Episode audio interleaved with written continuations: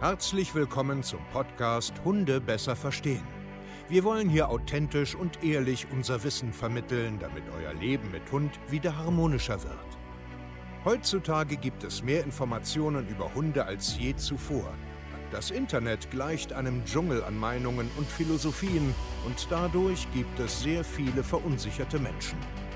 Damit ihr wieder Licht am Ende des Tunnels seht, nehmen wir euch an die Hand und begleiten euch durch diesen Dschungel. Wir räumen auf. Wir geben euch Wissen, Mindset, Strategien.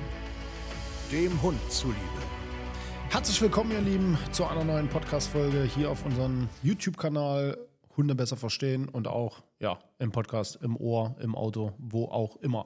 Heute bin ich mal wieder alleine und ich würde mich erstmal grundsätzlich freuen, wenn ihr heute vielleicht mal einen Kommentar da lasst.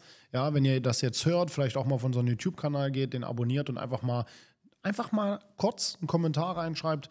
Wie findet ihr grundsätzlich hier dieses Format? Dann würde ich mich auch freuen, wenn du da draußen irgendetwas mit Hunden vielleicht machst und Lust hast, mit uns zu sprechen. Vielleicht bist du aktiv im Tierschutz. Vielleicht hast du, ja, keine Ahnung, arbeitest du im Tierheim. Vielleicht machst du Mantrailing, bist beim THW, irgendwie in einer Rettehunde-Staffel. Was auch immer. Vielleicht wurdest du schon mal von einem Hund gebissen und hast Angst. Ähm, vielleicht bist du Ersthundebesitzer und bist einfach maßlos überfordert. Vollkommen egal. Schreib einfach hier im YouTube-Kanal einen Kommentar, schreib uns eine E-Mail, schreib uns bei Instagram an, wo auch immer. Wenn du Lust hast, einfach mal über dieses Thema zu sprechen, damit wir einen anderen Blickwinkel haben. Auch wenn du ein Trainer bist, ja, was auch immer, lass uns einfach gemeinsam hier in diesem Format drüber sprechen. Wenn du einen Tierschutzverein hast und vielleicht dadurch auch ein bisschen Sichtbarkeit erlangen willst und was weiß ich, wir einen Spendenaufruf machen wollen, sehr, sehr gerne. Wir können einfach hier in diesem Podcast mal ein paar andere Blickwinkel ähm, gebrauchen. Da haben wir Bock drauf. Also wie gesagt, meldet euch einfach unverbindlich. Ja, schreibt einfach rein, ich, ich hätte Interesse, ja, mit euch mal zu sprechen. Dann laden wir dich ein und dann machen wir hier einen Podcast. An der Stelle erstmal äh, vielen Dank, freue ich mich schon drauf. Und habt keine Angst, ein bisschen sprechen, das ist ganz locker und geschmeidig hier. Ihr bekommt dann auch einen Kaffee, obwohl ich jetzt gerade einen kleinen O-Saft trinke. Ähm, genau. Okay, heute soll es aber ein bisschen um das Thema, wie lernen Hunde eigentlich gehen. Ähm, da möchte ich noch mal ein bisschen genauer drüber sprechen, weil wir ja gerade so eine Art äh, Laienführigkeits-Challenge machen auf unserem Haupt-YouTube-Kanal Hundetrainer Steve Keier. Geht mal hin. Da haben wir schon, ich weiß nicht, wenn die Folge rauskommt, wahrscheinlich schon zwei, drei Teile äh, Laienführigkeit dass ich das mit meinen Hunden sauber aufbaue, dass wenn die ans Halsband drangeklickt sind, in einer bestimmten Position, an einer lockeren Leine laufen. Da wollen wir ein bisschen aufklären, da wollen wir ein bisschen äh, was zeigen, weil dieses Thema einfach so dermaßen wichtig ist. Wir bauen dafür äh, einen richtigen Kurs, den unsere Kunden erstmal bekommen, den sie äh, ja selbst erfahren dürfen, wo wir dann darauf reagieren, wie die Menschen das vielleicht so ein Stück weit verstehen. Aber Geht einfach auf unseren Haupt-YouTube-Kanal, da könnt ihr einfach mal gucken. Das wird eine richtig lustige Geschichte.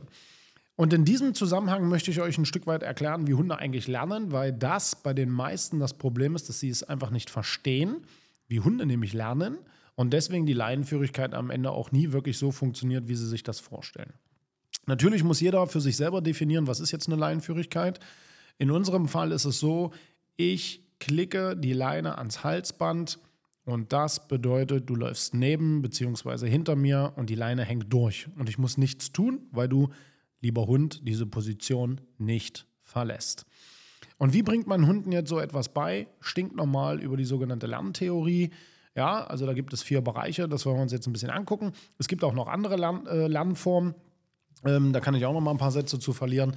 Aber hier ist es ein ganz simples Ding von positiver Belohnung, positiver Strafe, negative Belohnung, negative Strafe. Das sind die sogenannten vier ja, Lerntheorien, nenne ich es jetzt einfach. Und alle funktionieren, alle haben eine Daseinsberechtigung. Oft wird sich nur darüber gestritten. Das ist mir aber jetzt egal, ob sich da jemand ja moralisch, ethisch oder was weiß ich, da irgendwie jetzt ein ja, ein Ei drauf pellt und jetzt irgendwie wieder sagt, äh, ist mir egal. Das sind vier Dinge, die funktionieren und darüber müssen wir einfach reden. Positive Belohnung und positive Strafe ist erstmal dasselbe. Das eine und das andere wird immer nur rumdiskutiert. Aber positiv bedeutet, ich füge etwas hinzu. Das hat nichts mit schönen Emotionen zu tun, sondern positive Belohnung bedeutet, ich füge etwas hinzu und belohne meinen Hund. Positive Strafe bedeutet, ich füge etwas hinzu und ich korrigiere oder strafe meinem Hund. Das heißt, ich füge etwas hinzu. Plus, ich addiere, ich packe etwas dahin. Was kann das sein bei einer positiven Belohnung? Mein Hund zeigt Verhalten X, ich schmeiße ein Stück Käse in seine Schnute, ich füge etwas hinzu, das fühlt sich für ihn gut an und er freut sich und zeigt im besten Fall das Verhalten, was er da gerade äh, zeigt oder was ich haben will. Positive Strafe ist im Endeffekt das Gegenteil. Mein Hund zeigt ein Verhalten, was ich zum Beispiel jetzt nicht will. Ich füge etwas hinzu, ja, wie zum Beispiel ein Nein und ich gehe auf ihn drauf zu, ich übe mit meinem Körper ein bisschen Druck aus er weicht ein Stück zurück, weil er sagt, oh, was ist denn das jetzt? Und in dem Moment habe ich eine Verhaltensveränderung und das halt eine positive Strafe. Negative Belohnung ist, also negative Belohnung und negative Strafe bedeutet im Grunde Minus. Also ich nehme etwas weg, ja, also wegnehmen, nicht hinzufügen. Und mein Hund nimmt es als Belohnung wahr oder als Strafe. Das heißt, eine negative Belohnung heißt, ich nehme etwas weg und mein Hund freut sich darüber. Beispiel, mein Hund zieht an der Leine und er möchte unbedingt schnüffeln und ich leine jetzt ab, jetzt nehme ich etwas weg und ich belohne ihn dafür, weil er sich freut. Na endlich, jetzt kann ich schnuppern. Negative Strafe ist, er liegt im Körbchen und kaut einen Knochen und ich nehme den weg und er fühlt sich blöd dabei. So, da kann man jetzt sich drehen und wenden, wie man will. Alles funktioniert, alles kann ein Grund dafür sein, dass eine Verhaltensveränderung stattfindet und dann gezeigt wird oder vermieden wird. Okay? Punkt, Ende, aus. So, und es gibt natürlich noch zum Beispiel das Beobachtungslernen, dass der Hund durch Beobachtungen lernt, ein Nachahmungslernen, dass er einfach zum Beispiel imitiert. Das ist auch sehr, sehr wichtig zu verstehen, gerade wenn man eine Hundegruppe hat und so weiter. Dann gibt es noch die Sozialisierung, die Habituierung, was weiß ich nicht.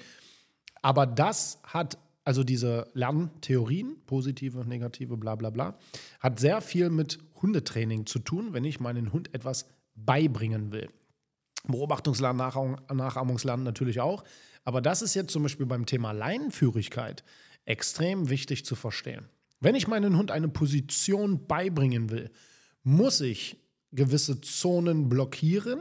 In dem Fall mit meinem Körper, mit einem Wanderstock, mit der Leine, wie auch immer. Das heißt, ich hindere ihn daran, in einen bestimmten Raum zu gehen. Also ich füge etwas hinzu, damit er sich in dem Moment erstmal ein Stück weit äh, was ist denn das, zurücknimmt, also sich kurz negativ fühlt, also negativ im Emotionsbereich jetzt, um ihn dann wieder positiv zu belohnen, weil ich jetzt diese Zone, wo er steht, bestätigen will, damit er dann dieses Verhalten öfters zeigt. Dafür muss ich aber zum Anfang meinen Hund ja auch erstmal erklären, geh mal bitte nicht drei Meter nach vorne, sondern bleib da in dieser Position. Das heißt, positive Strafe in dem Sinne, also ich stelle mich zum Beispiel im Weg und sage halt, ich füge etwas hinzu, stopp. Er nimmt sich zurück, sagt, okay, was soll das jetzt? Und dann belohne ich ihn, weil ich sage, genau, du sollst da stehen bleiben. Perfekt. Und beide Sachen sind in dem Moment genau richtig. Da brauchen wir moralisch nicht drüber rumdiskutieren, sondern so funktioniert Lernen einfach nur. Das heißt, ich muss meinem Hund in dieser Situation ja auch sagen, halt, Moment mal, das möchte ich gerade nicht. Aber das, was du jetzt zeigst, genau das will ich. Und dann funktioniert Lernen ganz einfach. Das heißt jetzt noch einmal, diese positive Strafe hört sich schlimm an, da wird sehr viel da draußen rumdiskutiert und fehlinterpretiert.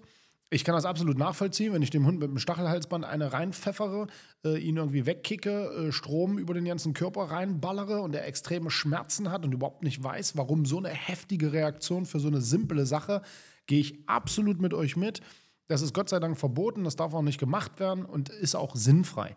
Aber einen Hund zu blockieren, dass ich meine Hand davor stelle, einen Stock davor stelle, dass er einfach nicht durchdenkt, hat ja überhaupt nichts mit, mit Schmerzen und mit krassen emotionalen, äh, negativen Empfindungen zu tun. Es ist nämlich ganz wichtig, nicht du da draußen entscheidest, wie das beim Hund ankommt, sondern der Hund selber. Und wenn der Hund Calming Signals zeigt, wie er nimmt sich zurück, weicht nach hinten, macht die Ohren nach hinten, leckt sich über die Nase, ist das normale, stinknormale Kommunikation und kein Zeichen dafür, dass der Hund gleich stirbt. Das ist nämlich alles nur eine Rumspinnerei, eine Reininterpretation und das macht im Hundetraining 0,0 Sinn. Natürlich muss man im Kontext betrachten, zeigt mein Hund irgendwie viel Unwohlsein, also mehrere Parameter, Nase lecken, gähnen, kratzen, ausweichen, unruhig sein, Route nach unten und so weiter. Natürlich muss man dann sofort erkennen, Moment mal, hier läuft irgendetwas falsch, um das dann zu entschleunigen und besser zu machen. Und wir können uns da drehen und wenden, wie wir wollen. Der Empfänger entscheidet, wie das, was wir da machen, ankommt. Und da muss man lernen, das zu lesen und dann auch richtig in die richtigen Bahnen zu lenken. Aber es ist absolut sinnfrei, darüber zu diskutieren, ob das eine Sinn macht, das andere keinen Sinn macht. Es macht alles Sinn. Es muss nur richtig angewandt werden. Und wer das in der Praxis dann auch sehen will, einfach auf unseren YouTube-Kanal Kommentar da lassen. Bis zur nächsten Podcast, Videopodcast, YouTube Hunde besser verstehen Folge. Euer Steve, macht's gut und ciao.